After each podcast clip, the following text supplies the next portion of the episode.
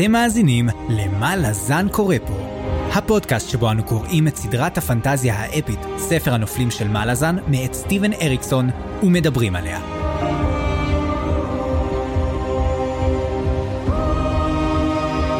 אני צפריר, ואני חיים. והיום פרק מספר 45, שבו אנחנו הולכים לדבר על הפרקים 3 ו-4, ונמשיך את החלק הראשון, האל בעל אלף האצבעות, ואת הספר צעדי העצמות, הספר השישי בסדרה. טוב, ממש מרגישים שנכנסים לעניינים, נכון צפריר? אה, תשמע, אמ, יש פה את העניין הזה של, אתה יודע, הוא פתח איזה 70 כיווני חקירה שונים, אני אגיד את זה, והוא אשכרה נותן זמן לכל אחד. אני חושב שזה נהיה קצת גדול מדי. במיוחד בהתחלה, אתה יודע, זה לא שכאילו, אנחנו רגיל להתחילים, אתה יודע, יש לנו קרסה אורלונג, או יש לנו איזה משהו אחד ספציפי, פה יש לנו איזה שבעה קווי עלילה, תן לי רגע לראות כמה, אחד, שתיים, שלוש, ארבע, חמש, שש, שבע, שמונה קווי עלילה שונים שאנחנו הולכים לדבר עליהם היום, והוא נותן לכל אחד מהם, אתה יודע, חלק יותר, חלק פחות, אבל אמ, אתה יודע, אה, בהצלחה מרובה כזאת או אחרת, אני אגיד כזה דבר. אני לא התחברתי לכל קווי העלילה הנוכחיים. מסכים. יש כאלה שאני יותר מתחבר אליהם, שאני אומר, פי, איזה כיף, איזה יופי. חלק שאני אומר, אוקיי, אז. או, אבל... או בוא נמשיך, יאללה, יאללה, קדימה. בוא נמשיך, כאילו, תודה, תודה. וכאלה שלא, אני לא מקבל מספיק מהם, אני גם חייב להגיד. אבל לפני שאנחנו ממש צוללים לכל קווי עלילה, אני חייב, אני כבר שכחתי מה קרה שבוע שעבר. אה, אני אזכיר לך, אין בעיה. בפרקים הקודמים של מה לזן קורה פה. פתחנו את הספר החדש, דילגנו על ההמלצות, כי מי צריך המלצות לספר שישי בסדרה ענקית? הצצנו במפות עם שמות ומקומות מוכרים, דילגנו באלגנטיות על הנפשות הפועלות, כי זה כמו צ'יטים למתי שנתקעים, ורצינו לעשות את עצמנו כאילו אחרי חמישה ספרים אנחנו כבר ילדים גדולים ולא צריכים גלגלי עזר. ואחרי שדילגנו על כל זה ולא הבנו את האפיגרפים, התחלנו סוף סוף את ציידי העצמות.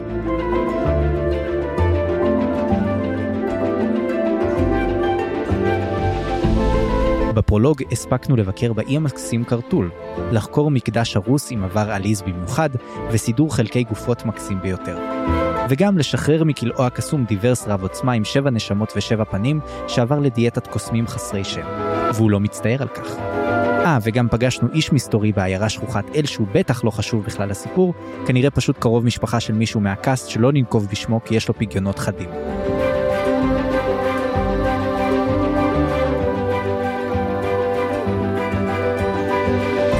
אבל זה לא הכל.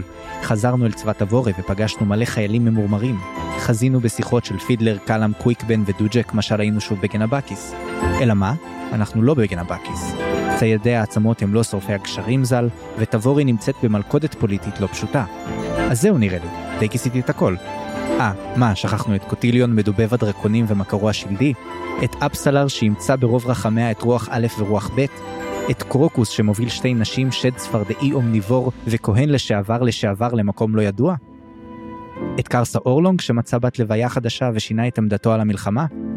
בטח שכחנו עוד הרבה פרטים חשובים ביותר, אבל זה בהחלט עבור מטרה צודקת. היכונו לבהות בחלל בבלבול ולגרד את הפדחת במבוכה כשהם יצוצו משום מקום בפרק הזה ויגרמו לנו לשאול מה לזן קורה פה. לגמרי. יואו. תפסת את הרוח המדוכאת שלי קצת, שמעתי כזה, אתה יודע, שבוע שעבר כזה אתה קורא ואתה אומר לעצמך, וואו, נכנסנו, ואתה יודע, והוא לא עוצר. הוא מתחיל כאילו, אמ, יש את הקטעים האלו, נגיד, אתה מתחיל עונה שנייה ואתה עבר איזה שנה מהעונה הראשונה ואתה לא זוכר מה קרה, פתאום מכניסים אותך, אתה אומר, אני ראיתי, היה שם משהו, אבל אני לא זוכר מה זה ככה איתו. מזל שאנחנו עושים את זה בהפרשים של שבוע מספר לספר, אחרת מי היה זוכר? אבל זה הספר הרביעי, זה לא הספר החמישי, אז, אז כן עברו איזה כמה שבועות טובים. כן, אני אגיד לך רק שאתה ביקשת שיהיה פה התחלה כמו נגיד קרסה, אבל קרסה זה היה יוצא דופן. עד הספר הרביעי לא היה את הדבר הזה, הכל היה פחות או יותר כמו זה. כאילו הוא חזר לסורו אריקסון. לקפיצה הזאת מעלילה לעלילה מדמות לדמות ומרגיש לי שעכשיו הוא אפילו הגביר את זה אתה יודע למה? כי אה, זה לא שהמצלמה קופצת מבמה לבמה אלא גם יש לנו כל פעם דמות אחרת שהיא במוקד נגיד שחוזרים לחבר'ה של קרוקוס אז לפעמים זה מנקודת מבט של קרוקוס ולפעמים זה מנקודת מבט של סילרה. וכאילו המעברים האלה גורמים לזה להיות עוד יותר ג'ארינג זה לא שכל פעם שאנחנו חוזרים לקרוקוס זה קרוקוס אתה מבין? כן אבל זה טוב למה אנחנו רואים לפעמים צנות שונות מנקודות מבט שונות מה שמרחיב לנו יותר ואני אוהב את זה. אבל כן אני חושב שיש לנו פרק נורא נורא נורא ארוך היום אז אה, בוא ננסה כמה שפחות להעיק על המאזינים בוא נתחיל ישר ויאללה בוא נרוץ. כן אז נתחיל באמת עם uh, קו עלילה שמבחינתי לפחות הוא כרגע הקו העלילה הכי מעניין. וזה הקו העלילה של אפסלר. אה אני שמח שאתה מסכים איתי. לא תשמע אפסלר היא, היא עוברת את התהליך הכי גדול פה היא הופכת את הקרסו אורלונג של הספר היא הופכת להיות האנומנדר ריק של שבע ערים. Um, אני, אני חושב שההתרחקות של, של המיקרוקוס רק עשתה לה טוב. כן ובכל מקרה מה שמגניב איתה גם זה שהיא עוברת תהליכים גם שהתחילו בספרים הקודמים והיא ממשיכה אותם אבל היא גם רואים שהיא במקום אחר עכשיו והיא עושה דברים אחרים. פתאום יש לה נקודות חדשות של אה, אה, רצונות חדשים יח, יחס שונה לקוטיליון שאנחנו נראה ונדבר עליו אה, בכלל היא כאילו דמות הפכה להיות דמות הרבה יותר מעניינת ממה שזכרתי אותה אפילו והיא גם ככה הייתה דמות מעניינת. והיא אחת הדמויות המוקדמות ביותר שלנו אולי אולי הכי מוקדמת אפשר לומר נכון היא בסצנה הראשונה בספר הראשון. היא הראשונה כן לא הכי מוקדם שלנו זה גנו אספרן הוא הראשון ראשון ראשון ראשון עם וויסקי ג'ק ופידלר בגלל זה לכולם זכות אבל היא לגמרי תשמע אפסלר היא לגמרי אחת מהקור קרקטרס שלנו. והיא באמת מתחילה פה לעשות מסע מאוד מעניין האמת היא שאתה יודע אפילו שהיא תופסת הרבה זמן מסך אולי אפילו הייתי רוצה יותר זמן מסך איתה. תראה בכל מקרה אני אגיד שהיא מאוד אה, אם היינו מחברים את כל הנקודות שלה היא, היא הייתה באמת משהו אני חושב שוות ערך לקרסה בכמות העיסוק איתה כן אבל בכל מקרה אני אגיד שהיה לי לא הכל ברור איתה אז תעזור לי קצת אני אכנס עכשיו למסעות שלה ותיכנס ותתקן אותי כי אני לא חושב שתפסתי את הכל. הרבה מאוד מהדברים שהיא עושה אני לא כל כך מבין למה היא עושה אותם או איך היא עושה אותם בדיוק אבל היא כנראה ב... ב אתה יודע יש לה בכל זאת עדיין המון מסתורין למרות ההיכרות שלנו איתה. אז בוא נתחיל יאללה. באמת עם החיפושים שלה היא מגיעה בעצם לארליטן. וכבר הזכרת אני חושב בפרק הקודם כמה במובנים מסוימים היא חוזרת על, ה, על הצעדים שלה בשבע הערים mm-hmm. שהרי עשתה את המסע הזה כבר עם פידלר וקרוקוס לפני כן כשהם עברו היו הרי בדרך חזרה לקוונטלי בשביל לראות את אבא שלה. בשביל כן להגיע בכלל לבית שלה. בעצם כל העלילה שהייתה לה שם בספר השני בשערי בית המתים. והיא חוזרת לארליטן ושם אנחנו בעצם מגלים שיש לה עוד משימות והמשימה העיקרית שלה הייתה בעצם למצוא את מברה. Mm-hmm. אבל היא גילתה בפרק הקודם שמברה כבר נהרג וכעת היא יותר עסוקה בשאלה מי הרג אותו ומי הוא היה מברה בעצם ולמי הייתה נתונה אולי מי שהרג אותו עשה בעצם מה שנקרא cleaning house. Mm-hmm. זאת אומרת מברה היה יחד איתו והוא הרג אותו בשביל שלא יוכל לפגוע במשימה שלהם במטרה שלהם או שהוא לא יוכל נגיד אה, להסגיר אותם להסגיר אותם בדיוק ואתה כתבת בו רשימת חיסול אני אני לא קלטתי את הרשימה הזאת אז תגיד לי מה אתה מתכוון. הרי היא אומרת ש... אחד הדברים שאני ראיתי אצל אפסלר זה שהיא מסתכלת על מה שקרה עם אבר ואומרת כן הוא היה הראשון ברשימה זאת אומרת מה שנתן לה בעצם קרוק, אה, קוטיליון לעשות זה לחסל מספר אנשים. וברגע ש... ואז הוא אמר לה, ברגע שאת מסיימת את, את רשימת החיסול הזאת, מצידי את משוחררת, את יכולה לעזוב, לכי לדרכך, ואני לא הולך להתערב לך יותר בחיים. אז כן, מברה היה הראשון ברשימה, והיא מסתכלת, ולאט לאט אנחנו שמים לב שהרבה מאות מהאנשים שברשימת חיסול שלה מחוסלים על ידי מישהו אחר. וזה בעצם התעלומה הגדולה, קודם כל, האם זה מישהו אחר שפועל עבור קוטיליון, או מישהו אחר נגד קוטיליון, כאילו שלמעשה מנסה את כמו שאמרת לעשות cleaning house לפני שאפסלר תגיע אליו. ולמעשה למה צריכים לחסל אותם. אני לא חושב שיכול להיות שקוטיליון שלח אותם כי הרי אחרת אולי היה שולח גם את אפסלר. נראה שאפסלר עולה לו במרכאות יותר כסף מאשר uh, אנשים אחרים כאילו יותר יותר uh, שווה מאשר uh, להפעיל סוכנים אחרים אז למה שהוא ישלח אותה אם הוא כבר טיפל באנשים האלה תגיד, תגיד אחרות. את זה תגיד את זה גם לכלם הרי גם את כלם הוא שולח למשימה הוא שולח גם את קרוקוס למשימה הוא שולח המון המון שונות. אנשים. כן מים אבל יש לו גם בקאפ מה אם למעשה כל העניין פה שהוא שם המון המון אנשים, אבל זה קצת בעייתי מכיוון שמי שרצח את מברה היה מהסמקים. אוקיי? ואין שום סיבה ומתברר שזה קשור לניימלס. ואז כן. לכן השאלה פה הגדולה מה פה הקשר בין הניימלס לבין קוטיליון וכמו שאני אומר גם כן לנקודה האחרונה לדג'ים נברל. כן אה, אה, בכלל כל הקטע הזה של החיבור גם בין מברה לניימלס שמתגלה כשהיא הולכת למקדש הזה וחוקרת אותו. ובכלל הניימלס מקבלים המון מקום בספר הזה בינתיים גם בטקס של דג'ים נברל. גם עם החיבור עכשיו לקוטיליון אפסלר ומברה כמו שאמרנו וגם בכל העניין הזה שאנחנו הולכים ושומעים יותר ויותר, אני חושב גם דרך uh, מפו הרי. מפו הרי הוא חלק מהניימלס או שליח של הניימלס סוכן שלהם כן. ואנחנו מקבלים יותר ויותר כמה הכת הזאת היא מלאת חשיבות וכמה כוח יש לה וכמה היא, כמה סוכנים היא מפעילה כל הדבר הזה ובעצם זה חשוב מאוד ואולי זה הקישור לקוטיליון ולשאדו ת'רון בעצם כי קלנבד היה מאוד סיסטמטי בהשמדת הכתות אגב גם ראינו את זה בפרולוג הרי כל ההשמדת כת של uh, דרק. Mm-hmm. אז הוא היה מאוד סיסטמטי בהשמדת הכתות. הכת היחידה אולי שנשארה עם, עם כוח עצום כל כך זאת כת הניימלס. ואיך היא שמרה על הכוח שלה ומה מה הכוח שלה מה עוצמתה זה שאלות שאני חושב מאוד מעניין להתעסק איתן בפרקים האלה במיוחד שאנחנו עדיין כמעט לא יודעים כלום עליהם. אבל כן אנחנו יכולים להגיד דבר אחד על הניימלס, אין להם מקדשים. זאת אומרת, איך אתה בעצם מטפל בכל דבר? אתה מחסל את המקדש שלו, אתה מחסל את ההיררכיה שלו. הרי אתה לא יודע מי נמצא, אתה יודע שיש את הניימלס, אבל אתה לא יודע מי נמצא בניימלס, אתה לא יודע מה הדרגה שלו שם. מעבר לזה, אם אכן ספייט היא חלק מהניימלס, שמע, יש להם וואחד הגנה, אבל שים לב שגם אין לה בעיה לספייט להקריב את כל החברים האחרים, ושאלה יותר טובה, האם הם ידעו שהם הולכים למות? או שהיא עשתה להם פה איזה כיפה אדומה? שאלה מצוינת, ואם אה, אה, כנראה גם שהדמות הזאת שלא ידענו מי היא, ובפרקים האלה אנחנו מקבלים טיפה עליה, טרלה כזה, טרלה קוויד. טרלה ויד, כן. ויד, כן. אה, אז הוא כנראה היה השליח שלה. אז היא לפחות ידעה מה הולך לקרות. כן, מה שרק אומר לנו שטרלה קוויד אכן הוא ניימלס, ובאמת נדבר עליו בסוף הפרק הזה. כן. אז בכל מקרה בוא, בוא נמשיך עם אה, אפסלר אתה הזכרת קצת את הפגישה עם קוטיליון שבה קוטיליון בעצם מבטיח לה שהיא תוכל ללכת אחרי זה וקרה שם משהו מאוד מוזר בשיחה הזאת היא הייתה מאוד מעניינת א' ב' היה הרגשתי שם איזשהו מתח ביניהם מתח מיני יכול להיות דבר כזה. אני מאוד מקווה שלא. זה מאוד מוזר אם כן כי היא, היא באיזשהו שלב היא מקבלת לפחות אולי לא מיני אבל אבל היא יש לה המון אמפתיה כלפיו מסתבר.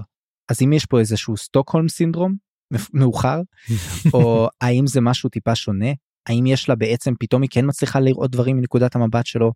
אולי היא כל כך אבודה כל כך uh, רחוקה מכולם שהיא מרגישה שהוא הבן אדם הכי קרוב אליה. יכול להיות שבאמת היא עכשיו היא לבד. אין לה את קרוקוס אין לה כבר מצפן בתכלס. היא המצפן של עצמה והיא לא בטוחה כל כך שעושה דברים נכון או לא נכון, אבל אני לא ראיתי שום קרבה בינה לבין קוטיליון, היא נראה לי מנסה רק לעשות לו חנדלך קצת, שפשוט יעזוב אותה, ואנחנו רואים גם שהשלב הבא במסע שלה, הוא לגמרי לא מעוניין בקוטיליון כבן זוג פוטנציאלי, להפך אפילו. אני לא יודע, אני, אני, היה שם משהו שלא הרגיש לי שהיא משחקת איתו, הרגיש לי אבל שהוא מאוד היה מופתע מהדבר הזה, ולדעתי גם אנחנו רואים כמה קוטיליון יש בו עדיין צד אנושי. למרות שהוא אל, הוא במידה מסוימת לא מעוניין באלוהות שלו, או, או הוא מתנגד אליה איכשהו. לא, אז אני אלך בדיוק ההפך, כי הרי כל הסיפור שקוטיליון רצה להיות אל, הוא mm. הרי זה, הוא יכל לבחור לא להיות אל. יש אחד אחר שהוא הפך להיות אל והוא לא רוצה להיות אל.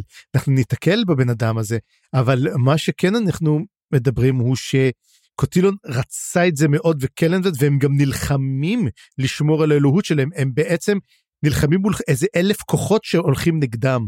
אני חושב שכן מזכירים את זה כשבשיחה עם אורקו.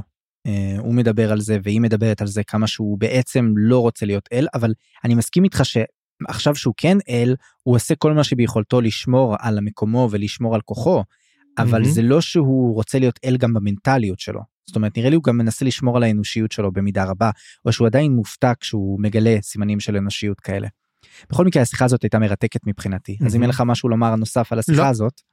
אה גם אה, רק חשוב לי גם לומר שהוא מזהיר אותה מפני הרוחות האלה שהצטרפו אליה. אה, קרדל ומה שמה טלורסט. טלורסט כן שהן שתי רוחות שהן בעצם קשורות לאדג' ווקר שראינו אותו בפרקים הקודמים. ואדג' ווקר מאוד לא אוהב את קוטיליון בלשון המעטה. כן הוא קורא לו usurper והוא אה, נראה שיש ביניהם אה, משהו רציני ובכל מקרה את כל הדברים האלה אפשר לסכם בזה שהייתה שיחה מעניינת ואני רוצה לראות עוד איך איך היחסים בינה לבין קוטיליון הולכים ומתבררים לכיוון כזה או אחר מהמם. ובכל מקרה אנחנו הולכים בעצם אה, יחד עם אפסלר ובכלל בפרקים האלה אנחנו רואים שהרוחות האלה הולכות להיות יותר ויותר הפוגה קומית אבל גם מהמם. מועילות כאילו היא משתמשת בהן כסוג של מרגלים כאלה והן הן רואות מה קורה עכשיו בארליטן. ובכלל היה לי ממש מעניין איך בארליטן ובכל שבע הערים כנראה יש עכשיו מין שגשוג כזה של אחרי המלחמה.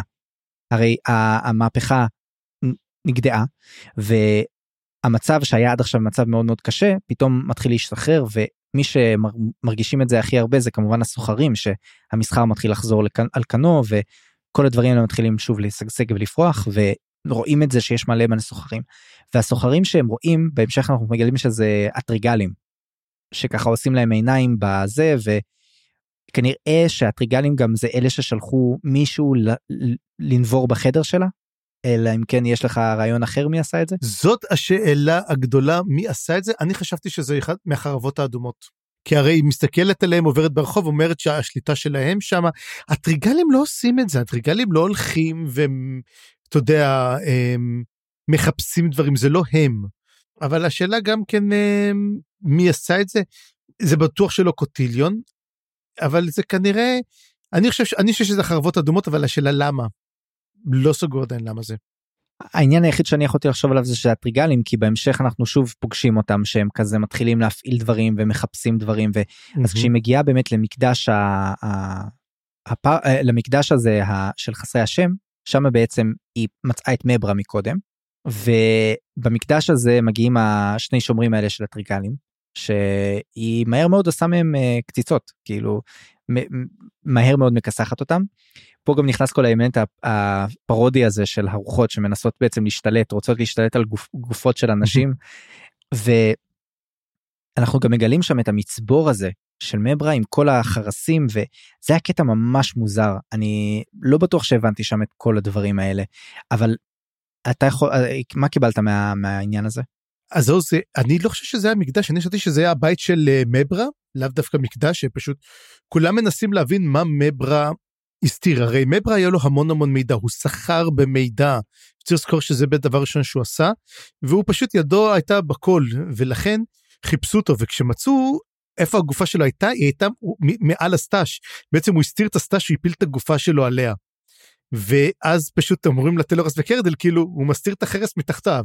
ואז היא מזיזה את זה והיא קוראת את כל משהו, את כל החרסים, והוא לגמרי מספר את כל הסיפור שהיה בספר השני, את כל השרשרת הכלבים, את כל מה שקרה, את כל הדברים האלו, אבל כן הדבר שהכי הדהים אותי, הוא בעצם שהוא נורא מפחד מהבוריק. כן. שהוא אומר, תיזהרו ממנו, תיזהרו ממנו מאוד מאוד מאוד, ואנחנו מתחילים לשים לב שהמסע של הבוריק ושל קרוקוס וכולם, מאוד מפחדים ממנו, הניימלס כנראה, כנראה מברה היה אחד מהניימלס, הוא ישמיד משהו.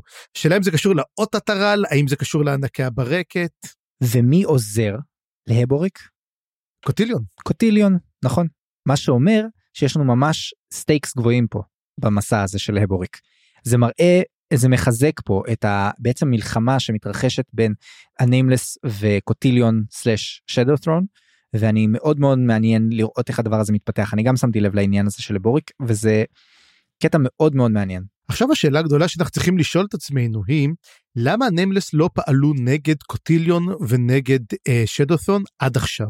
פתאום אתה רואה אותם לוקחים את כל הכוחות שלהם ובאים בבום, ואגב, יכול להיות שגם דג'ים נברל הולך נגד קוטיליון או נגד אה, שדות'ון.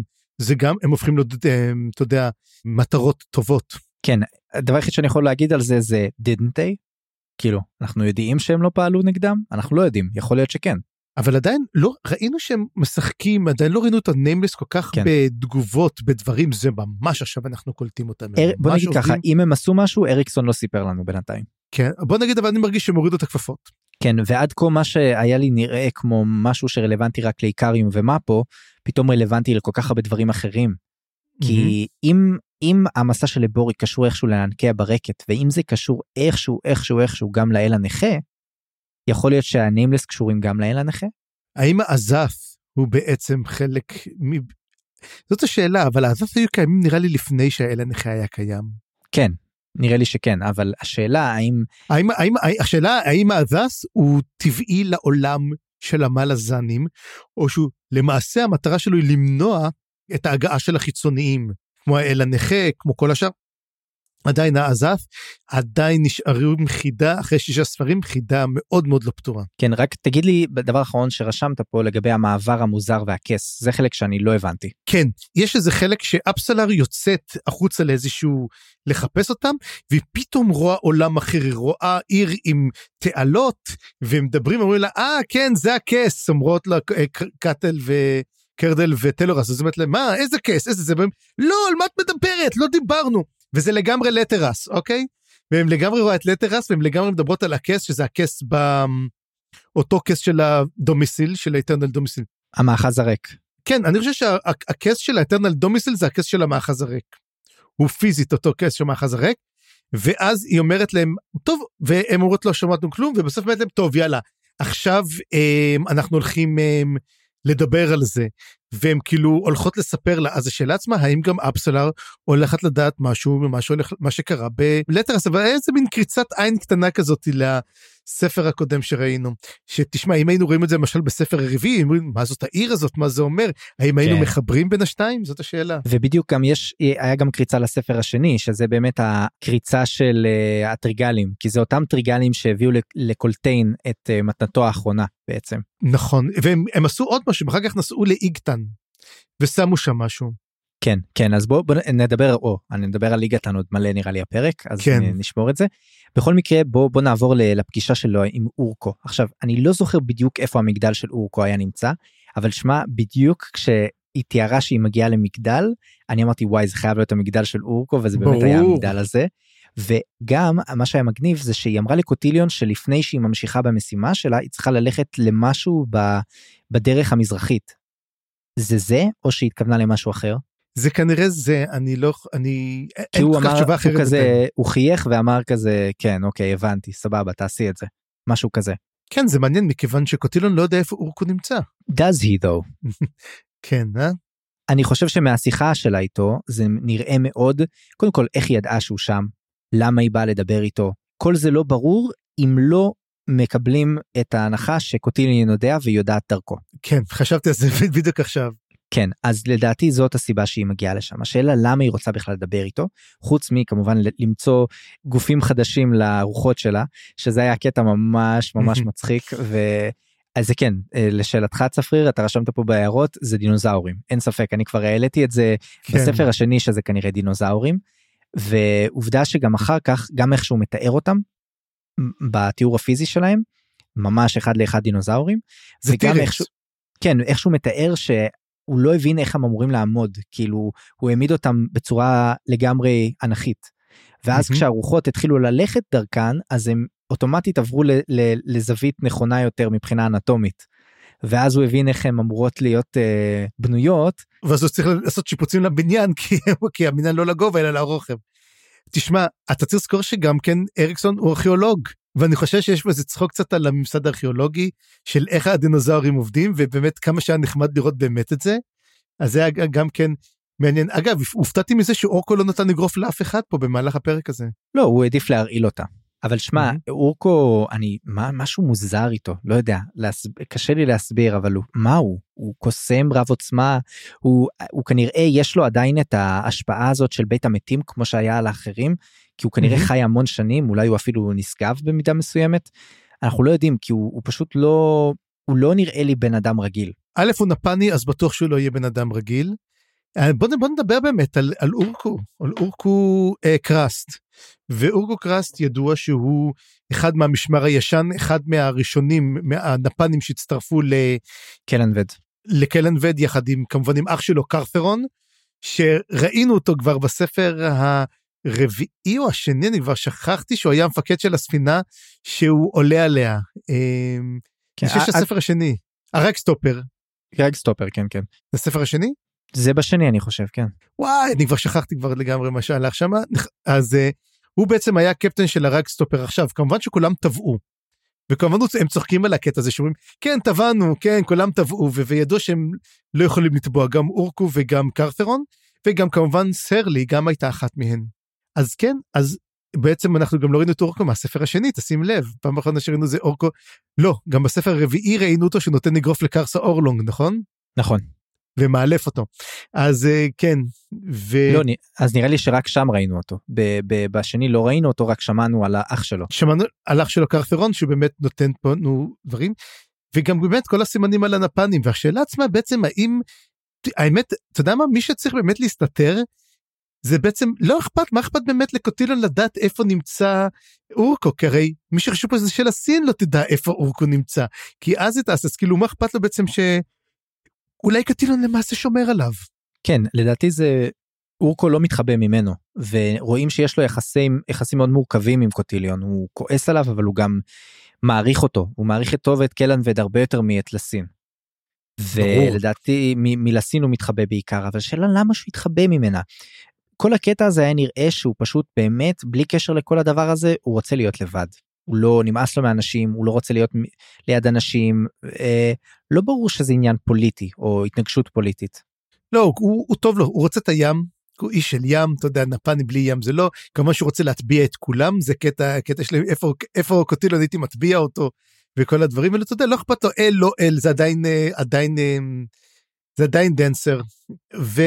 וכן, תשמע, אורקו נותן לך מין שני וייבים שונים, אחד הוא אדם מאוד מאוד נחמד, חביב, השני הוא מאוד מאוד מאוד אלים. אחד הוא מאוד מלומד, דבר שני הוא מין בריון כזה בולי. אז כן, הוא באחד, הוא גם כן מארח מאוד מאוד יפה את אה, אפסלר, דבר שני, הוא כאילו, טוב, לכי, אל תחזרי לפה יותר. אבל באמת השאלה הגדולה ביותר שהיא שואלת זה האם קוטיליון יעמוד במילה שלו. ומה אתה חושב, קוטיליון כן יעמוד במילה שלו או שלא יעמוד במילה שלו אחרי זה? אז מה שאורקו אומר, וזה לדעתי בכלל כל הסיבה שהגיעה לשם ומה שהיא רצתה לשמוע, זה שקוטיליון, לפני שהוא הפך להיות אל, הוא שמר על המילה שלו לגמרי. אז גם אחרי שהוא אל, כנראה שהוא יעשה את זה, וזה מאוד הרגיע אותה. ועדיין, זה היה קטע, לא יודע, זה היה קטע טיפה מוזר, כל ה instance הזה אצלו. אבל זה היה לי מעניין לקרוא, כאילו אני שוב, כל, כל מה שקורה עם אפסלר מעניין פה, ואני רוצה לראות עוד, זה מה שהכי כרגע תופס אותי בספר. אוקיי, נמשיך הלאה.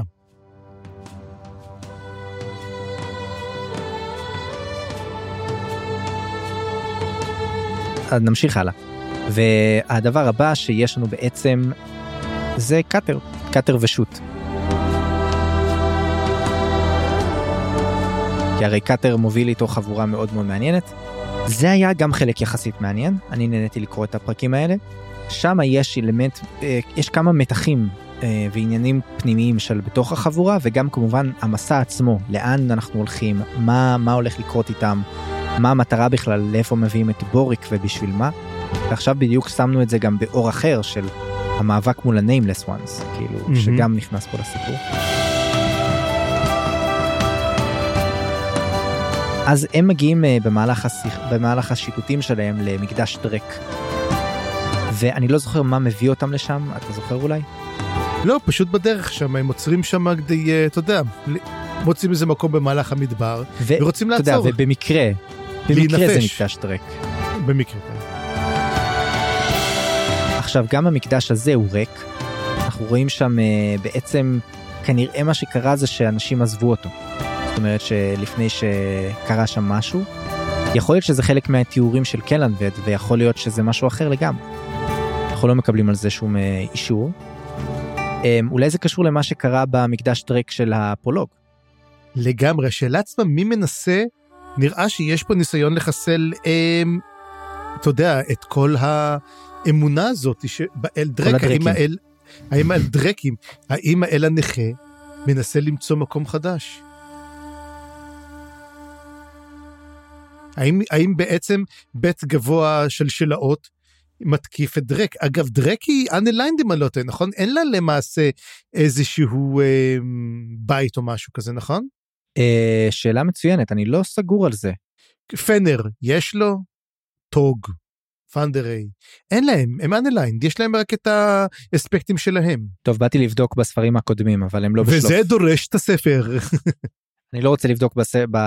בעניינים חדש, של הספר כן. הזה, אבל בספרים הקודמים אני רציתי לבדוק, בכל מקרה נעשה את זה אחר כך, אבל לדעתי זה, זה הגיוני שהם unaligned, אבל פתאום אני חושב על זה, ש-nameless ones זה אולי קשור לעובדה שזה כמו האלים, המ- האלים המתים או השכוחים שראינו בספר הקודם.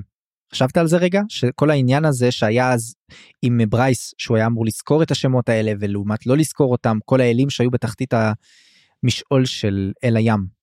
והאם כל זה קשור ל-nameless ones? אולי זה שהאלה דרק הולכת ומאבדת את מקדשיה סלש מאמיניה, או זה הולך להפוך אותה ל-nameless? וואו, זה מעניין. האם זה מהלך מתוכנן בעצם? שאלה טובה. זאת השאלה. כן. בכל מקרה מגישים מגיעים למקדש דרק הוא ריק כמו שאמרתי ומה שהדבר הכי מעניין שקורה שם זה שמגיע בעצם חייל המוות של הוד. וזה היה סצנה הזויה לחלוטין. שמע אתה ציפית לדבר כזה? לא, זה בא משום מקום, אתה יודע, זה מין קטע כמו מסרט של דיוויד לינץ', שאתה, אתה יודע, אתה הולך ואוכל במסעדה, פתאום מגיע גמד ומתחיל לרקוד. זה משהו כזה דבר. והוא גם הוא נורא קומי איך שהוא מדבר אבל כזה הומור קצת מוזר ואיכשהו כל הזמן מקלל את הוד זה ממש הזכיר לי את קרסה משום מה ואתה יודע זה כנראה לא חדש שיש לאלים כל מיני שליחים ופקודים שלא באמת אוהבים אותם. אבל פועלים במצוותם. אגב, שים לב שגם כן שניהם חיילים. גם קרסה הוא החייל של אה, בית השלשלאות. אבל גם קאטר הוא, הוא של של קוטיליון בעצם זה כאילו גם שיחק על ה... הוא חייל? הוא נחשב, הוא נחשב חייל של בית... לא ברמה כזאת אבל הוא, הוא כן הוא כן עכשיו בשליחות של אל בעצם זה מה שהיה חיבור שהיה בינו לבין חייל ראו את זה גם בדיאלוג ביניהם הקצר לעומת זאת כן. אבל זה מעניין מאוד השיחה שהייתה ביניהם למרות שהיא הייתה קצרה ולא היה ברור מה היה מטרתה מה החייל בא לה- החייל בית המוות בא לעשות שם ואני גם רוצה להזכיר לעצמי בעיקר אמ, מי היה בודן הוא היה כנראה האביר של בית המוות. אביר. כן, לא אגב, החייל. לא, לא, אביר גם כן קרסה הוא אביר, נכון, גם קרסה הוא אביר. כן אז את חייל בית שלשלאות עוד לא אין לנו משהו כזה במיוחד.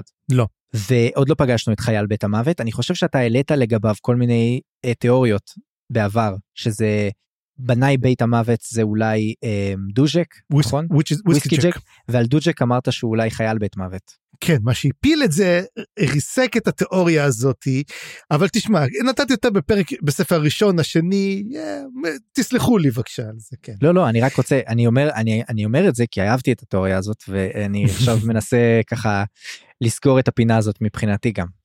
וגם גג אני לא לא נוהג אה, ככה לדקור אותך צפריר אז זה קצת טיפה זה בסדר. תודה, תודה רבה. בכל מקרה אמ, היה בשיחה שלהם בעיקר את הדבר המעניין הזה שהוא חשף איזושהי אמת לגבי דרוג'יסטן. הוא חשף אותה מול קאטר ואולי זאת כל- הייתה כל המטרה של ההגעה שלו לשם. והוא דיבר שם על משהו מאוד מעניין הוא אמר שמי ששולט בעיר באמת זה איזשהו רודן. הדבר היחיד שקופץ לי לראש כשאומרים רודן זה רייסט. האל... רייסט? כן, אני חשבתי רודן, הייתי בטוח שזה ג'גות, הרי... לא? אה, לא אני חשבתי האל הנכה. אה, לא, אבל זה, אוקיי, העניין הוא פשוט לזכור, מי שהגיע לשם חייל בית המוות, הוא מין קפא בזמן, לא יודע מה, מה הוא עשה איזה 300 שנה, כאילו הוא מגיע, הוא אומר, רגע, איך זה השתנה, וזה השתנה, וזה השתנה, כאילו, מה עשית עד עכשיו, בן אדם? כאילו. איפה היית? אבל בכל מקרה מה שהוא מגלה על דרוג'יסטן זה שמי ששול, ששולט בהיעדרו של הרודן זה אותה מועצה שעד עכשיו חשבו שהיא רק חלק מה, מהשליטים שלה הרי יש שם את הטריומווירט הזה בוא נגיד ככה בין המועצה גילדת המתנגשים ועוד משהו נכון? ו... הקבל. אה, והקבל והטרוד קבל הוא מתחיל לחשוף את השמות שלהם. וכשהוא חושף את השמות שלהם יש להם שמות של דרקונים כזה שמות ממש ממש ארוכים ומפחידים של אנשים שכבר פגשנו של אה, אה, ממות ושל ברוק וכל האלה וכשהוא אומר את השם של ממות קאטר כמובן קופץ ואומר היי זה דוד שלי ואז הוא צוחק עליו איך זה יכול להיות דוד שלך. עכשיו דוד זה בספרי פנטזיה ובכלל בספרים זה הרבה פעמים סודונים ללא באמת קרוב משפחה אבל מטפל בו נכון כן, נכון. אז אני לא יודע אני כאילו באמת אתה יודע שהוא דוד שלך כאילו אתה יכול להוכיח את זה שהוא דוד שלך אבל קאטר מקבל פה זפט על הפרצוף ואני התחלתי לחשוב מיד על דרוג'יסטן מה המשמעות שלה מי באמת שולט בדרוג'יסטן האם זה נכון זה לא נכון מה זה אומר על הטורוד Cabal שאנחנו עדיין לא יודעים עליו המון דברים. וגם אני חושב שאחד השמות שהוא הזכיר שם זאת אותה קוסמת אה, או מכשפת אה, טבע כזאת שהייתה שם. זוכר? הדרואידית נכון כן בוודאי. שהיה לה שם כלשהו. קורין או משהו כזה לא זוכר את ה... זה לא דרודיוד משהו כזה לא זוכר. דרודד משהו כזה. כן דרודן דרודן. דלידה אני זוכר איך קוראים לה.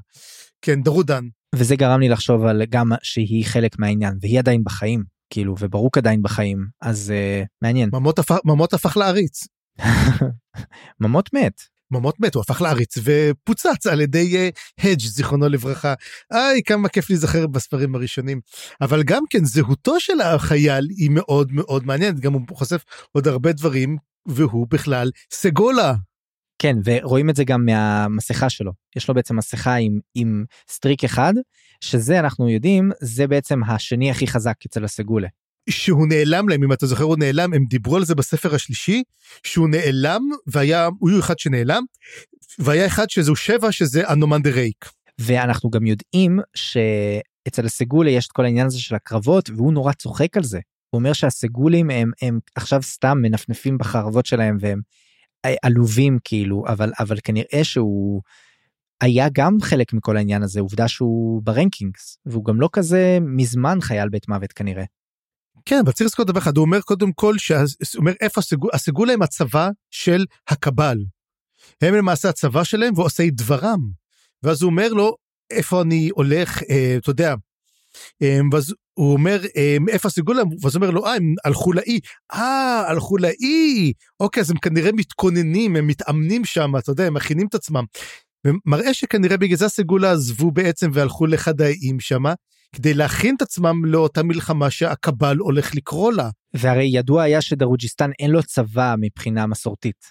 נכון, מראה שיש. מראה שיש. יש להם צבא. זה מאוד מזכיר לי אגב את דיון משום מה, את הסרדאוקר וזה שיש להם אה, פלנטה נפרדת ושם הם מאמנים אותם. סרדוקר, כן.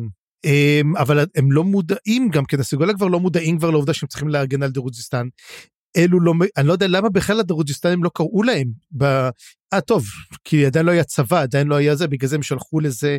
הם, פה עכשיו השאלה עצמה האם לסין ידעה את זה בגלל זה שלחה כוח קטן כי אם ישלח את כל הכוח הגדול לדרוג'יסטן האם למעשה הסגולה היו מגיעים להגן עליהם מה שאומר שהצבא הצבא המלזני לא היה לו סיכוי לעמוד מולם אבל כן היה מדהים אותי לדעת את מי הוא מחפש. את מי הוא מחפש? מה אתה לא שמת לב לזה? כנראה שלא זה היה בשבת ולא רשמתי הערות. אה חכה שאני רשמתי את זה אני חשבתי שזה אני חכה שנייה. חכה שלוש שניות רגע איפה זה? אה כן.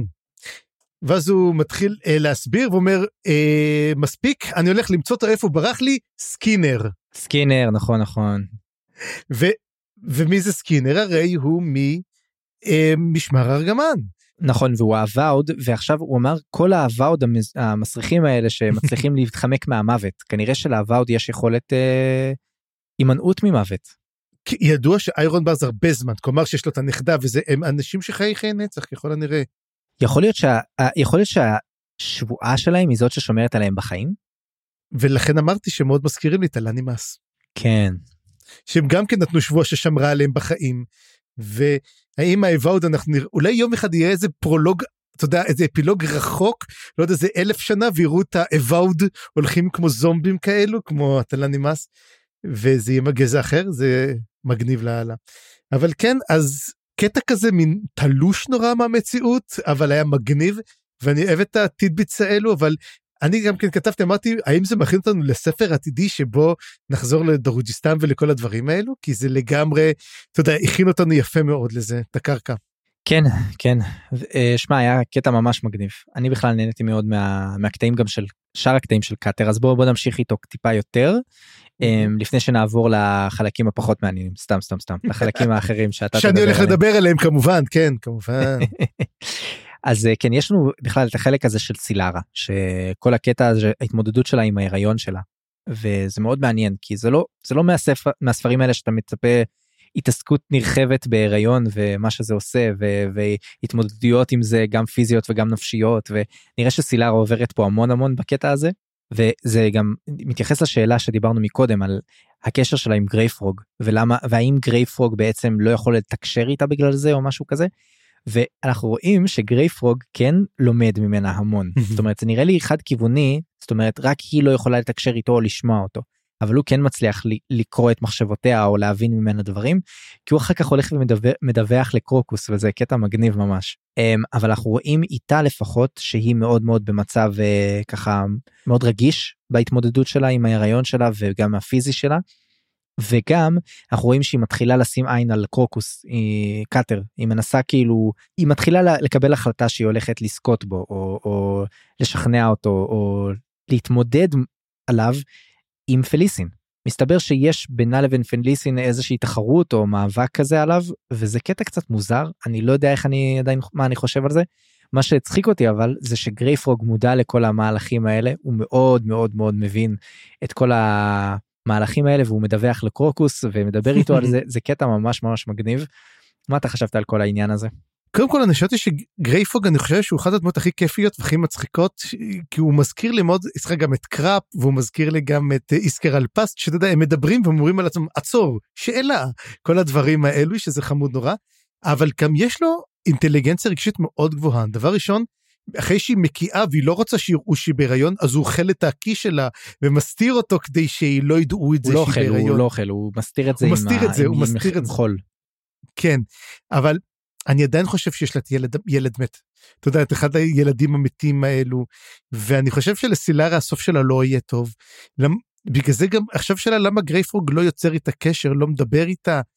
האם, האם הילד שבה יכול לעוות את זה, האם יש לה קשר לתוך אמ, האל הנכה דרך הילד המת ולכן הוא מעדיף שלא, שלא ידעו על קיומו. זאת אומרת, הוא כן בעדה, הוא כן רוצה להיות איתה, אבל הוא לא עושה את זה. אני חושב שלא תשרוד איתנו את סוף הספר סילרה לרוע המזל.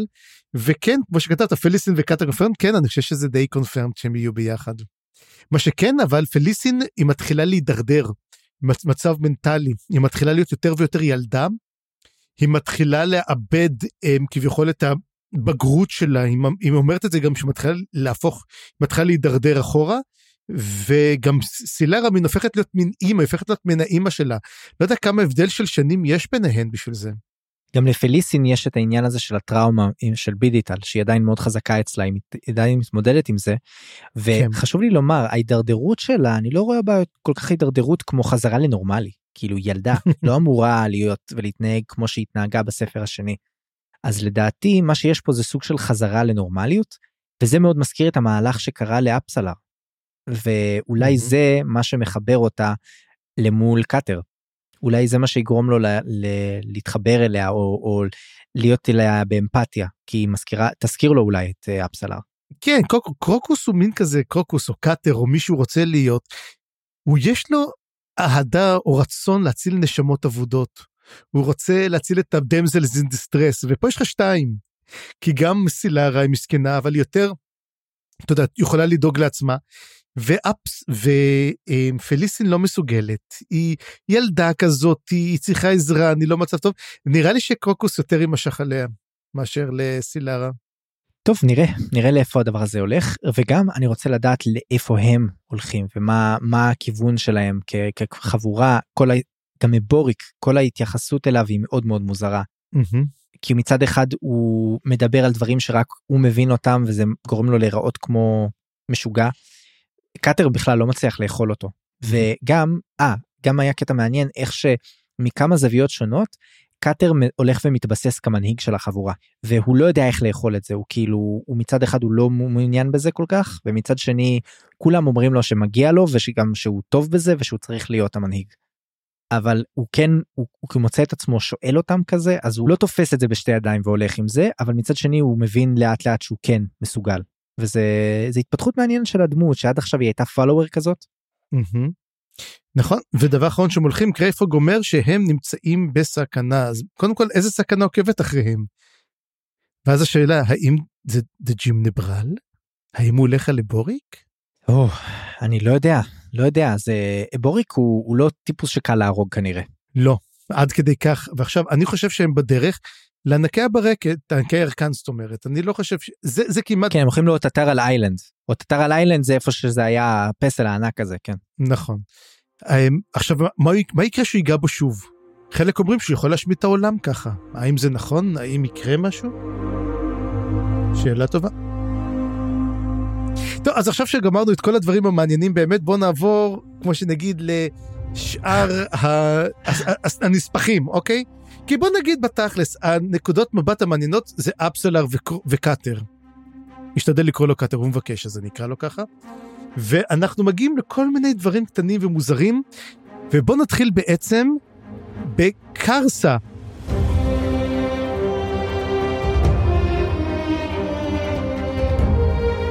וסליחה, ויסלח לי קרסה, אני לא תופס ממנו כל כך הרבה בספר הזה. קרסה, אני, אני יכול לספר פה דבר מאוד, על כל מה שקרה לקרסה, והוא תפס לא מעט עמודים. קרסה בא, מוצא מפלצת, הורג אותה וגומר. וזהו.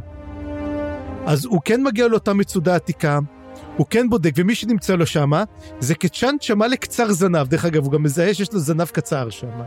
אז הוא מוצא את הקצר זנב, נלחם איתו, נחבל קשה קשה קשה, הורג אותו, כי זה קרסה fucking אורלונג, הורג אותו. שאנחנו מבינים שגם יכול לחסל אמ, שמע במו ידיו ובמו חרבו, והוא יוצא משם. וזהו, וזה, וזה הכל, אוקיי? כאילו, היה איזה משהו נוסף? היה איזה משהו שאתה קלטת מזה? כי זה מין היה מין קטע שבא להראות לנו כמה קרסה מגניב. אוקיי, הנה יש לנו את הקצ'ן שמאלה, זאת אומרת, לא, לא מספיק ראינו קצ'ן שמאלה עד עכשיו, כאילו לא היה מספיק בספר השלישי, אז הנה, נשארו את קצ'ן שמאלה, אבל קצרי זנב. שזה כן מעניין, כי פעם ראשונה אנחנו רואים אותם. ולא פעם ראשונה בפרקים האלה, כי בהמשך נראה, נראה אותם גם עם מאפו ואיקריום. בדיוק. אז זה הסיבה היחידה שאני רואה באמת את, ה, את הקטע הזה כחשוב. בנקודה הזאת, וזה כן היה לי, אתה יודע, זה היה פשוט ארוך mm-hmm. מדי. האקשן שם לקח הרבה יותר מדי מקום, והוא היה ארוך ומפורט, ו... אה, סבבה, היה מעניין כאילו, אבל לא... לגמרי, לא זה, לא, זה לא כאילו פנטזיה מלחמתית, אז תביא קרבות. אתה לא צריך להביא קרבות סתם אם זה לא משרת את העלילה שלך. אבל כן היה מעניין לראות את זה, ואגב, אה, די ברור שמה שאיקריום ומאפו מוצאים זה אחר כך זה אותו מקום. לא, מקום אחר לגמרי. הרי הם לא נמצאים שם בכלל באותו אזור. כי גם שם היה גופה של uh, קצר זנב. הרי צריך לזכור, הקצרי זנב יצרו את, uh, מצודות, ה... את מצודות השמיים. ובוא באמת, אם כבר דיברנו באמת על קרסס, אני חושב שדי סיימנו איתו, כאילו, סורי חבר'ה, אבל uh, אין לנו מה להגיד את זה כל כך. אלא אם יש לך איזה עוד משהו להגיד על קרסה ושריריו המסורגים, על חרבו המתנפנפת, ו... קצת ארוך קצת מייגע אני חושב. ועכשיו גם קרקפתו המתנפנפת כאילו הקטע הזה עם הראש אה, הוא פתח לו פלאפ כזה בראש ואז בדרך החוצה הוא סגר אותו. כן. זה היה קטע מאוד מאוד יפה אה, לא מאוד יצירתי אריקסון. אבל סתם לא יודע.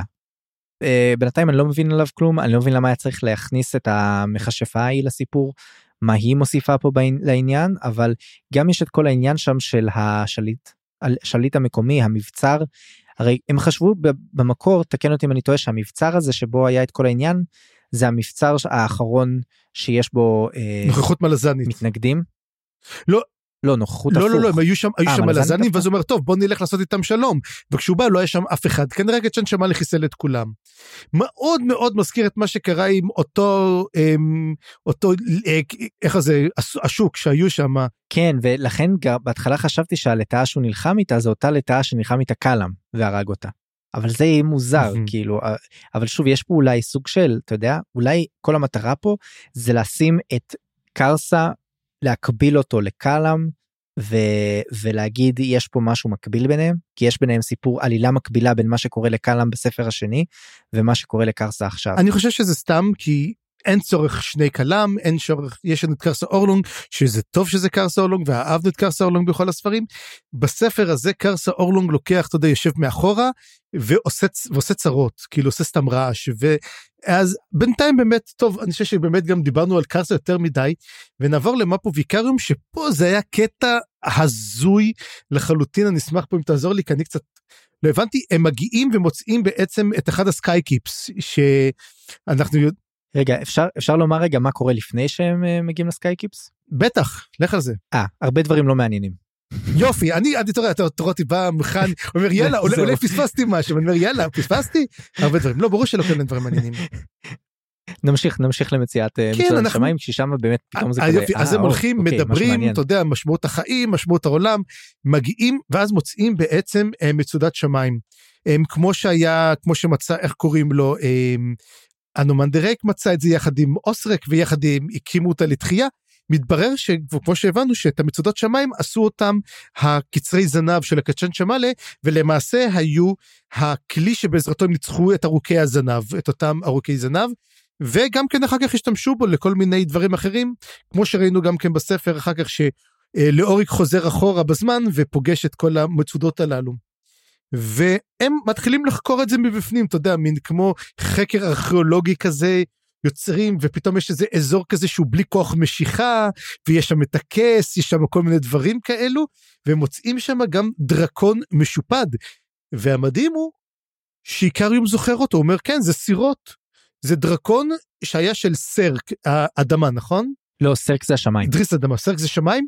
כן משעול השמיים אגב הסירות הזה לא, מופ... לא הופיע ברשימה הגדולה בדקת אני בדקתי. סחטיין אמ, אז אמרתי רגע מאיפה הגיע מאיפה הוא לא הגיע אז אמרתי האם השמות שנתן בעצם זה שמות של דרקונים ששרדו. כי אנחנו רואים שהדרקונים באמת שהוא אומר אותם אלו דרקונים ששרדו. אז מה זה אומר קודם כל הסרק הזה זה קשור כמובן ישר מעלה לי את אוסריק. אבל לא הבנתי כל כך את הסיפור שם מה קרה כתוב מה זה מזכיר לחיים אז חיים מה זה מז... מה מזכיר לך המצודת שמיים הזאת. רק רציתי לומר כל המצודת שמיים הזאת הזכירה לי חללית. וכל התיאור פה הוא פשוט כמו כאילו הוא לקוח מספר מדע בדיוני ואנחנו חוקרים תרבות חייזרית ואולי אני אולי זה יהיה פעם ראשונה שאני אגיד אספר לך על ספר מדע בדיוני שאתה לא מפגש עם מכיר. רמה? לא. אה, Eon של גרג בר. ברור, מה זאת אומרת, זה חלק מה Eternity Cycle שלו, אה, הם מנסים להתקיל אותי! יש גם את Legacy אה, לפני זה, ויש לך. גם את. לכלכתי סתם לכלכתי. אבל לא פשוט זה ספר שאני לא לא מכיר מישהו אחר ש, שיצא לי לדבר איתו שקרא אותו אז ב Eon יש אה, אולי נעשה פודקאסט יש שם ספר אה, יש בספר שם מין עיר ענקית מין חללית ענקית שנראית כמו פשוט אסטרואיד. איזה תפוח אדמה אסטרואידי ענקי שנמצא קרוב לכדור הארץ והם יוצאים לחקור אותו ופשוט הרגשתי שזה אחד לאחד דומה מאוד למה זה מאוד שקורה פה. הזכיר- איך הזכיר גם כן. נכנסים לנבחי המצודה ומגלה שם את כל החלקים שלה והכל נראה חייזרי ומוזר והוא מגלה שם שאריות של, ה, של הקצרי הזנב הוא מוצא שם את הקבר של קצרי הזנב והוא מגלה את החלליות הקטנות של החלליות שבתוך. החללית הגדולה כאילו שכמו פודים כאלה שיוצאים וגם האזור כמובן של חוסר בכוח משיכה וכל העניין הזה. ותשמע זה פשוט כאילו הפכנו את זה מספר פנטזיה לספר מדע בדיוני ואני גם נהניתי מאוד לקרוא את זה למרות שאני לא כזה חזק במדע בדיוני אבל גם אני חשבתי לעצמי הקצ'יין שמעלה מוזכרים יותר מפעם אחת כגזע חוצני. שהגיעו ממקום אחר שהם לא אותנטיים ומקוריים לעולם הזה. אבל גם מצד שני אנחנו מכירים הרבה חוצנים אחרים כאילו גם הנומן דה רייק ו- והטיסטאנדי וכל הטיסטים בעצם הם לא מקוריים לעולם הזה. רגע, הקצ'ן שמאלה לא נחשב לאחד מהגזעים המייסדים? עכשיו אנחנו מקבלים שלא. עובדה שהם אה, מתוארים כ... הם, אני לא זוכר מי אמר את זה בפרק, בפרק הזה אבל מישהו אמר את זה אולי מפו אולי איקריום אבל הם כן הם מוזכרים כמה פעמים שהם הגיעו ממקום אחר אז זה רק מוכיח הם הגיעו בחלליות אתה אומר. כן הם הגיעו בחלליות. כל העולם הזה אולי עד כמה הוא שונה מהעולם שלנו בעצם. כאילו לא זה לא אותו עולם אבל אנחנו רואים שאריות של דינוזאורים. והגזעים שמגיעים אה, המוזרים זה גזעים חיצוניים מהמם. כן אז אולי זה ההבדל בין העולם הזה לעולם שלנו כאילו תחשוב על זה כי נגיד סתם לצורך העניין אני גם מזכיר את הוויצ'ר. בעולם של הוויצ'ר מה שהופך אותו לעולם פנטסטי זה זה שבאיזשהו שלב היה איזשהו אה, אה, קונברג'נס בוא נקרא לזה ככה. קונברג'נס כזה כן של הכוכבי לכת שגרם ל... לגזעים אחרים לבוא לעולם כן, או להופיע בעולם. הספירות התחברו ואז כאילו נדדו מעולם לעולם נכון. כן אז אני חושב שפה יש משהו טיפה דומה כן אה, וזה ממש הזכיר לי את העניין הזה וגרם לי לחשוב אחרת לגמרי על העולם של מלאזן. כי אולי הוא לא כזה שונה מהעולם שלנו כמו שחשבנו. טוב זה מעניין האמת היא באמת כמו שאמרת הזכיר מאוד באמת באמת את איון וגם מזכיר מאוד את מפגש עם רמה. אתה יודע של ארתור סי קלארק שמגיעים לחללית לא מבינים מה הולך שם, אתה יודע, הם, הם משוטטים שם, מנסים ובסוף צריכים פשוט לעזוב והם לא מבינים כלום. זה, זה הספר, הם לא קולטים מה קרה שם בתוך החללית הזאת. אבל דרך אגב, מעניין, על איון הוא היה ההשראה למשחק דה דיג של לוקאס ארץ. לא שיחקת אותו? אותו אני לא וואו, מכיר. זה מספר בעצם לא. על אסטרואיד שבא במרחק נגיעה, וכשחודרים אליו רואים שהוא עיר חייזרית. והוא בעצם כלי טיס חייזרי, זה משחק מדהים ומאוד מאוד מזכיר אותו, זה כל הדבר הזה, באמת ספר נהדר גם מיון. ומגניב שעוד מישהו מכיר אותו, אתה יודע, איך אתה אומר, כל, רק ואני חשבתי שאני היחידי שקרא את גרגבר, אז בסדר. קראתי אותו מזמן, בן אדם, בטח 20 שנה? לפחות. אוקיי, אז אנחנו גם באמת סיימנו עם מפו ועיקרון, ואנחנו רואים בעצם ש... מה התפקיד שלהם בספר הזה, אוקיי? אני מתחיל לאט ולאט להבין, אוקיי, הם לא המטרה ככל הנראה של אה, ג'וג'ים נברל, הם סתם משוטטים ומראים לנו את העולם? אתה חושב שיש סיכוי שנראה את מפו ויקריום לוקחים את אחת הערים האלו וטסים בחלל? מה שאני מתחיל לראות יותר ויותר זה את מפו מאבד את זה. זאת אומרת לדעתי מפו קרוב מאוד לשבירה ומפו מראה כמה פעמים שבעבר הוא כבר לא הלך לפי מצוות ה-nameless ones. אז השבירה שלו יכולה ללכת לשני כיוונים עכשיו או שהוא י... יזנח את המטרה שלו וילך עם איקריום או שהוא אה, יבגוד בגידה סופית באיקריום במובן מסוים. יראה שהוא ממשיך עם ה-nameless ones ואני לא רואה עכשיו זאת אומרת אני לא עד עכשיו אהבתי כל כך את העלילה עם מפו ואיקריום אבל דווקא פתאום בפרקים האלה היא התעוררה מחדש אני כן מעניין אותי לראות מה מה קורה איתם ואיך הם מתקשרים פה לסיפור של ה-nameless ones וכל הדברים האלה. אז באמת אנחנו נראה איך זה ממשיך ובינתיים נלך לשתי בעצם נקודות המבט האחרונות השלישית קשה לי קצת לקרוא לזה נקודת מבט. ליאומן וטבורי הרי יש גם מלחמה פה ולמה אנחנו עוזבים אותה ואז ליאומן וליאומן אה, ממשיך בהליכתו לקראת מקום שלא ידעו בהתחלה איפה זה ומבינים שהוא כן בוחר ללכת לאיגתן והוא אכן מגיע לשם ברגע שהוא מגיע לשם הוא די משתלט על העיר תוך שנייה, איך זה תוך דקה ושליש, יש שם את הפלחד, איזה בחור צעיר כזה שאומר לו מה אתה עושה, מי אתה? אומר לו אני אראה לך מה אני עושה, טנג, מוריד לו את הראש, מוצא שיש שם אה, אחת בשם דנספרו שהיא מלזנית, שהיא הסגנית שלו, ואומרת לו הנה קבלו את הפלח החדש שזה אה, ליאומן. אז אה, זה די כל הדברים של ליאומן, אבל כמה דברים קטנים שאני כן רוצה להגיד עליו, והדבר ראשון זה על דסם אולטור. ולליאומן יש, סליחה שאני אומר את זה, יש יותר מדי ידע. יותר מדי ידע, מה שקצת אומר מי לכל אורחות זה ליאומן, כי אם זה לא, לא יודעים אולי שדסם הוא כנראה טראבלר, הייתי אומר שליאומן הוא דסם. כי קודם כל הוא כן מראה לנו שדסם הוא דסם ברי. אותו דסם ברי שדיברנו עליו, אל הסבל, אל הזה, הוא, הוא דסם אולטור. וכמו שאומר, איך לא עלינו על זה? כאילו זה די אותו שם? סליחה, אני עכשיו קלטתי מה שאמרתי על קוטיליון הוא אמר על דסמברה, שדסמברה לא רוצה להיות אל. נכון, דסמברה לא רוצה להיות אל. והוא אומר נכון, את זה גם שהוא לא רצה ואיכשהו האלוהות נכפתה עליו על דסם מול טור. אגב שים לב שאמרו שדסמברה פעם אחרונה שראו הוא קשר את האל הנכה הוא אחד מאלו שהיה שם יחד עם הוד. והוא גם היה משרת של הוד הרי דיברנו על זה שהיה משרת של הוד ואנחנו יודעים שדסם אולטור היה אביר של הוד אז די הכל מסתדר יפה ואני אומר לעצמי איך לא ראינו את זה כאילו שדסם אולטור דסמברה האם דסם אולטור דסמבלקיס גם? כי לא אתה יודע לא, לא, קניתי לא, די בטוח שדסמבלקיס זה דסמברי אבל. לא אבל אבל אבל אני מזכיר לך שדווקא כן חשבנו על זה אני לא זוכר מי מאיתנו העלה את זה אבל כן דיברנו על זה שדסם ודסמברי זה דומה. מתישהו. אבל כן אז אמ, דסם אולטור באמת מתברר שוב ושוב שהוא חי אנחנו מקבלים את האישור די אישורים נוספים עם the Traveller אנחנו די בטוחים שזה דסם אולטור קשה לנו לקבל שזה לא והם בסופו של דבר הם מגיעים לאיגתן עכשיו אז מה התוכניות של שלו לאיגתן ומה אתה חושב שקורה שם. בוא נדבר באמת אני רואה באמת דיברת על החשיבות של איגתן אני חושב שאולי כדאי לדבר קצת על זה לפני זה אז חיים בוא, אני באמת ראינו קצת, קראתי את האייפי גרף שבאמת אה, מזכיר את איגתן בשמה הגדול והארוך, אבל מה אתה חושב הולך לקרות באיגתן? כי נראה שכל הכוחות הולכים לשם. טוב, אני רק רוצה לומר שקודם כל זה שאתה הבנת כמוני שזה איגתן, זה לא כזה ברור, כי לא קוראים, קוראים לזה ירeth גנתן. ואנחנו, מה שאנחנו יודעים על ירeth גנתן, מהאפיגרף של, אה, של פרק 3 וגם מדברים אחרים פה זה שזאת העיר הכי קדומה באימפריה הראשונה. זאת אומרת זאת עיר ממש ממש קדומה ואפילו יכול להיות שהיא התקדמה לאימפריה הראשונה. וזה מה שאנחנו רואים מהאפיגרף שכבר אז אה, חשבו שהיא כמה הייתה קיימת לעד או מאז ומתמיד כן. כן אנחנו גם יודעים שהיא גם נשרפה בתקופה של אה, דסה מול טור והרי הוא כביכול נהרג שם. נכון אבל אבל אם היא נשרפה היא לא נשרפה עד תום אה, היא עדיין עומדת וזה רק מראה שזאת עיר שקשה מאוד להרוס אותה כנראה. גם אנחנו יודעים אגב שהיה לה קשר בינה לבין הדיברס ההוא של העכברושים. רילנדרס. רילנדרס גאות השיגעון או גאות גאות הטירוף. הטירוף כן. אני אומר שמתחילים לבנות לנו פה סוג של דרוג'יסטן כזאת במובן שעיר עם מלא מלא היסטוריה שהרבה דברים הולכים להתנקז אליה ויכול להיות שהקרב הגדול בסוף הספר יהיה באיגתן. אני לגמרי אומר?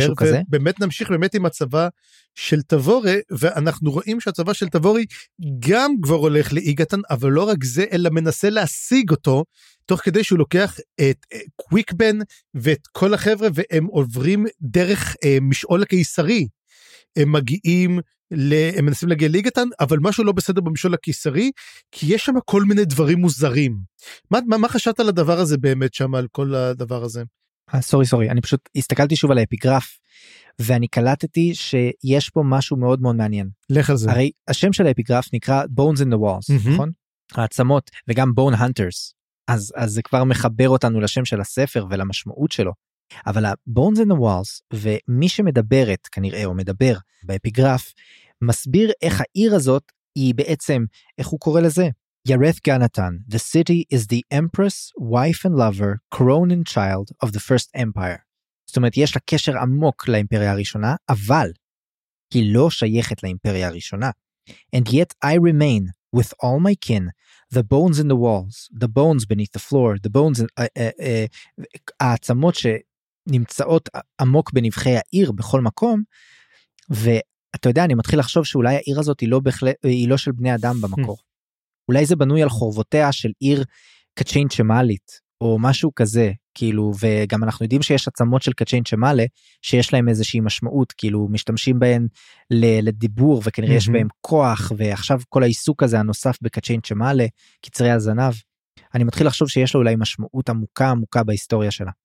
ואז העיר איגתן יוצאת מתוך האדמה וזה skykeep אחד גדול. שזה אפשרי. משהו כזה ואז ואז מאוד, ואז הקצ'ן שתיים. נפתח לשתיים. כי זה בדיוק מזכיר לי את אותה אותו סוג המידע שאריקסון טמן לנו בספר הראשון על דרוג'יסטן שיש לה את המעברים. התת-קרקעיים עם הדגז ובסוף היה לה היה לה משמעות לגז הכחול. הזה. אז עכשיו יש לנו את העצמות שבעיר ואנחנו לא יודעים עדיין מה הן אבל אולי יש להן משמעות גדולה מאוד אולי קשורה להוד שעכשיו גם מתחיל להתעורר מה זה מה קורה שם בוא נגיד הרבה הרבה שאלות ובאמת בוא נעבור לצבא של תבורי.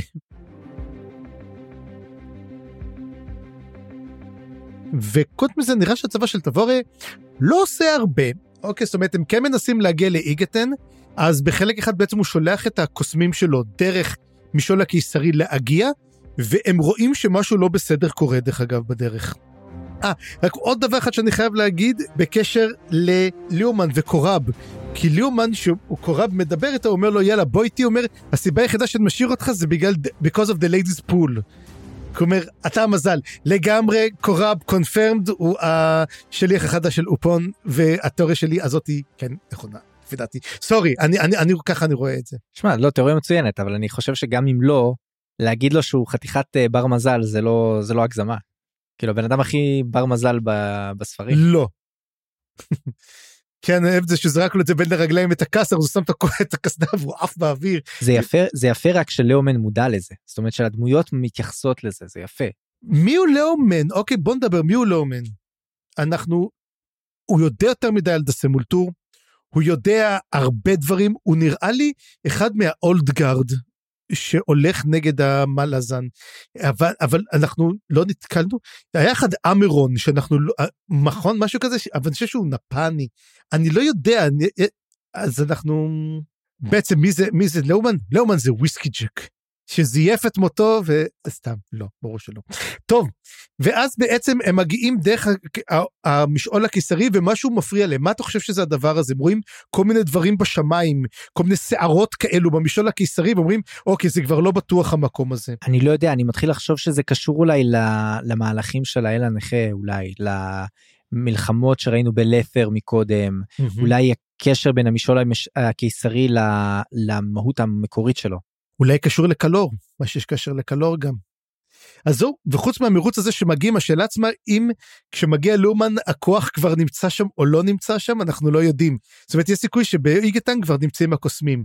מה שדי הגיוני, אתה יודע, תבור לעומת זאת בינתיים, לא נראה שעושה משהו, ואנחנו כן רואים סצנה קטנה מאוד של um, בוטל ופידלר שהולכים לבקר את ניל ונת'ר, וניל ונת'ר הם נמצאים באיזה טראנס הם מדברים מנסים לדבר עם סורמו אינת' או עם קוטיין קולטיין או מישהו והם רק מצליחים לתפוס את אימא שלהם שהיא איזה שד ענק והיא מרביצה לה ואומרת לה לכי תתחתני ותביאי ילדים כי המצב של השבט לא טוב.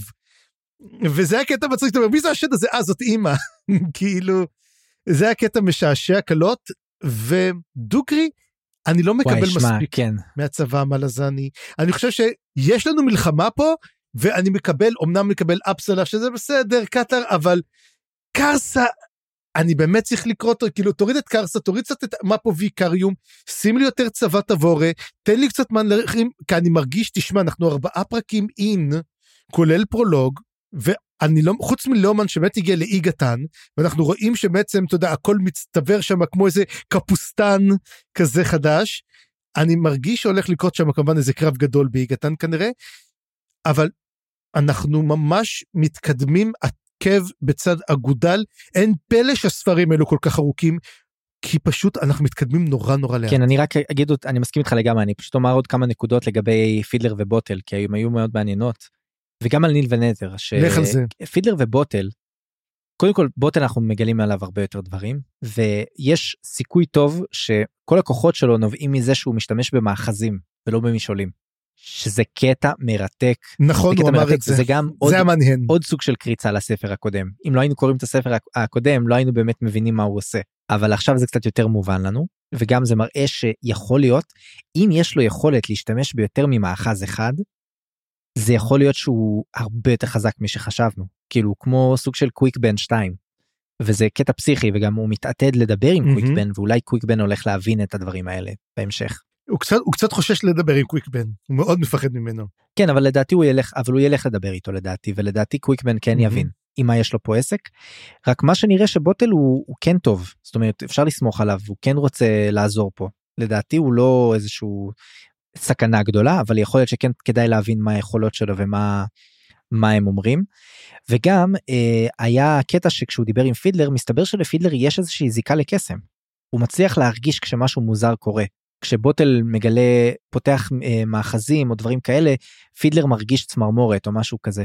וזה לא משהו שבדרך כלל בני אדם יכולים להרגיש אלא אם כן יש להם זיקה לקסם. אז יכול להיות שפידלר הולך ללמוד קסם? אני מאוד מקווה שלא כי זה יהרוס את כל מה שהוא אבל אני חושב שכן הוא, יודע, הוא יודע הוא מזהה קסמים הוא היה יותר מדי עם הברידג' ברנרס בשביל כבר להכיר את הדברים האלו אני לא חושב שזה יכולת אה, חדשה כלשהי.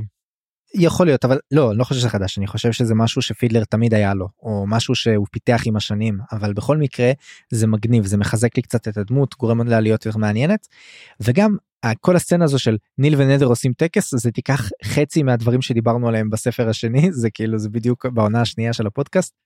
היה כל כך הרבה טקסים של ניל ונת'ר אז זה גרם לי להרגיש בבית אבל הפעם שים לב הם fucking הלכו למאחורי ש... שער הוד. זה לא פסיכי זה פעם ראשונה שיש לנו מבט למה קורה מאחורי שערי הוד. אני לא הבנתי שזה מאחורי שער הוד אני זוכר שהם העלו את האימא וגם את בולט שנמצא שם גם על מערה כזאת. אה, כזה על מדורה. הם לגמרי הלכו למאחורי שערי הוד וזה פעם ראשונה שאנחנו שם ותשמע זה מקום לא סימפטי זה כאילו זה ים של עצמות שהם צריכים לעבור דרכו והיית חושב שאולי יש שם אתה יודע העולם הבא משהו כזה אבל לא פשוט מלא מלא עצמות. זה זה מתאים כאילו זה זה עובר התמה הזאת אבל זה פעם ראשונה הרי עד עכשיו היה לנו רק uh, מראה למה יש לפני שער יהוד בפאתי שער יהוד זה מה שהיה שם עם גנוס. פעם אחת גנואס ועוד פעם אחת היה עוד משהו. אבל אבל זה מעניין בקיצור ממש ממש מגניב. טוב אז בוא בוא נעבור לחלק אז- האחרון ונסגור את זה עם כן. אה, נקודת מבטונת של קטנה. טרה לקוויד, אותו טרה לקוויד שדי מזהים שהוא למעשה עושה דברה של ספייט. ואז, ותפקידו לעקוב אחרי ג'ים נברל, זה תפקידו.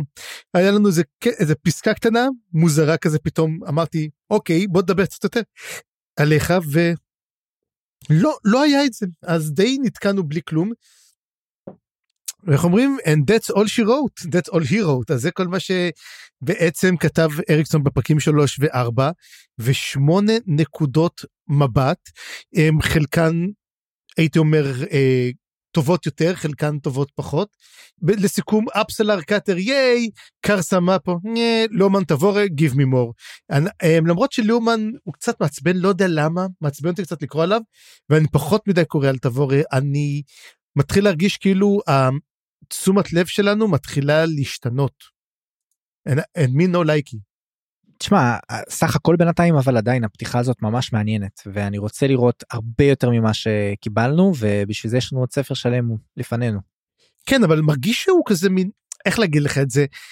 ב, תראה, הספר החמישי, כמו שהוא אמר שהספר הזה כאילו כתב את עצמו, אתה מרגיש את הזרימה שלו. הספר הזה מרגיש כאילו הוא זורם, אבל הוא מכניס, אתה מרגיש את התפרים האלו, אתה מרגיש את ה... אוקיי, הכנסתי עוד סצנה פה, הכנסתי עוד סצנה שם, הכנסתי את זה, הכנסתי את קרסה אורלונג, קרסה אורלונג מרגיש כל כך מנותק, כל כך לא קשור, גם מה פה ויקריום, אתה יודע, זה מרגיש כאילו אני קורא שני ספרים שונים ביחד, בלי שום קשר. אני מאוד מקווה שהוא יחבר את זה מתישהו, כי כרגע יש יותר מדי point of view, יותר מדי דמויות.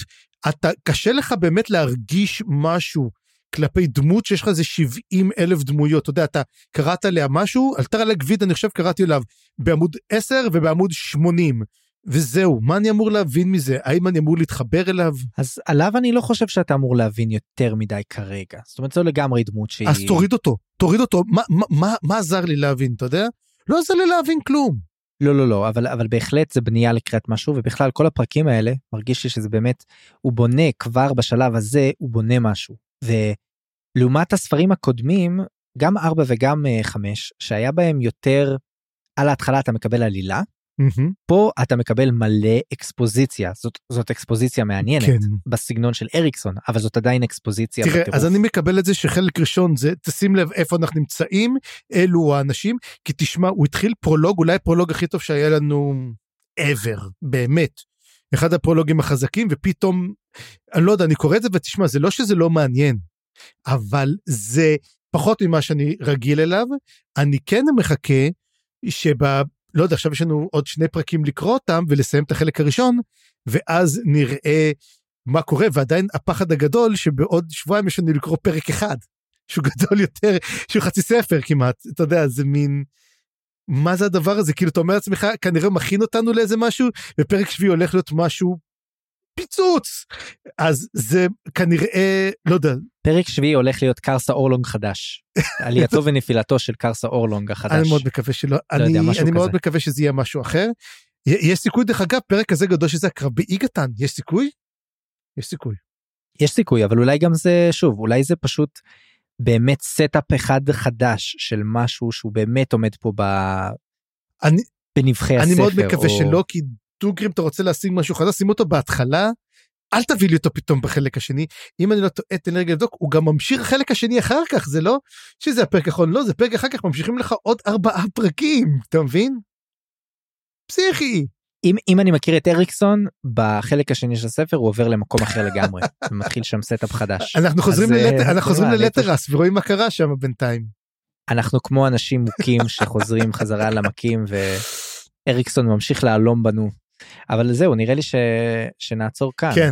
כן אז זהו לעת עתה. בפעם הבאה נקרא את הפרקים 5 ו-6 ונסיים את האל בעל אלף האצבעות, החלק הראשון בספר ציידי העצמות, הספר השישי בסדרה. אני חיים גורוב גלברט. אני צפריר גרוסמן. תוכלו ליצור איתנו קשר בפייסבוק או במייל מלאזן קורא פו שטרודל ג'ימל.קום וצרו איתנו קשר בקבוצת הדיסקורד החדשה שלנו. עריכה וסאונד חיים גורוב גלברט.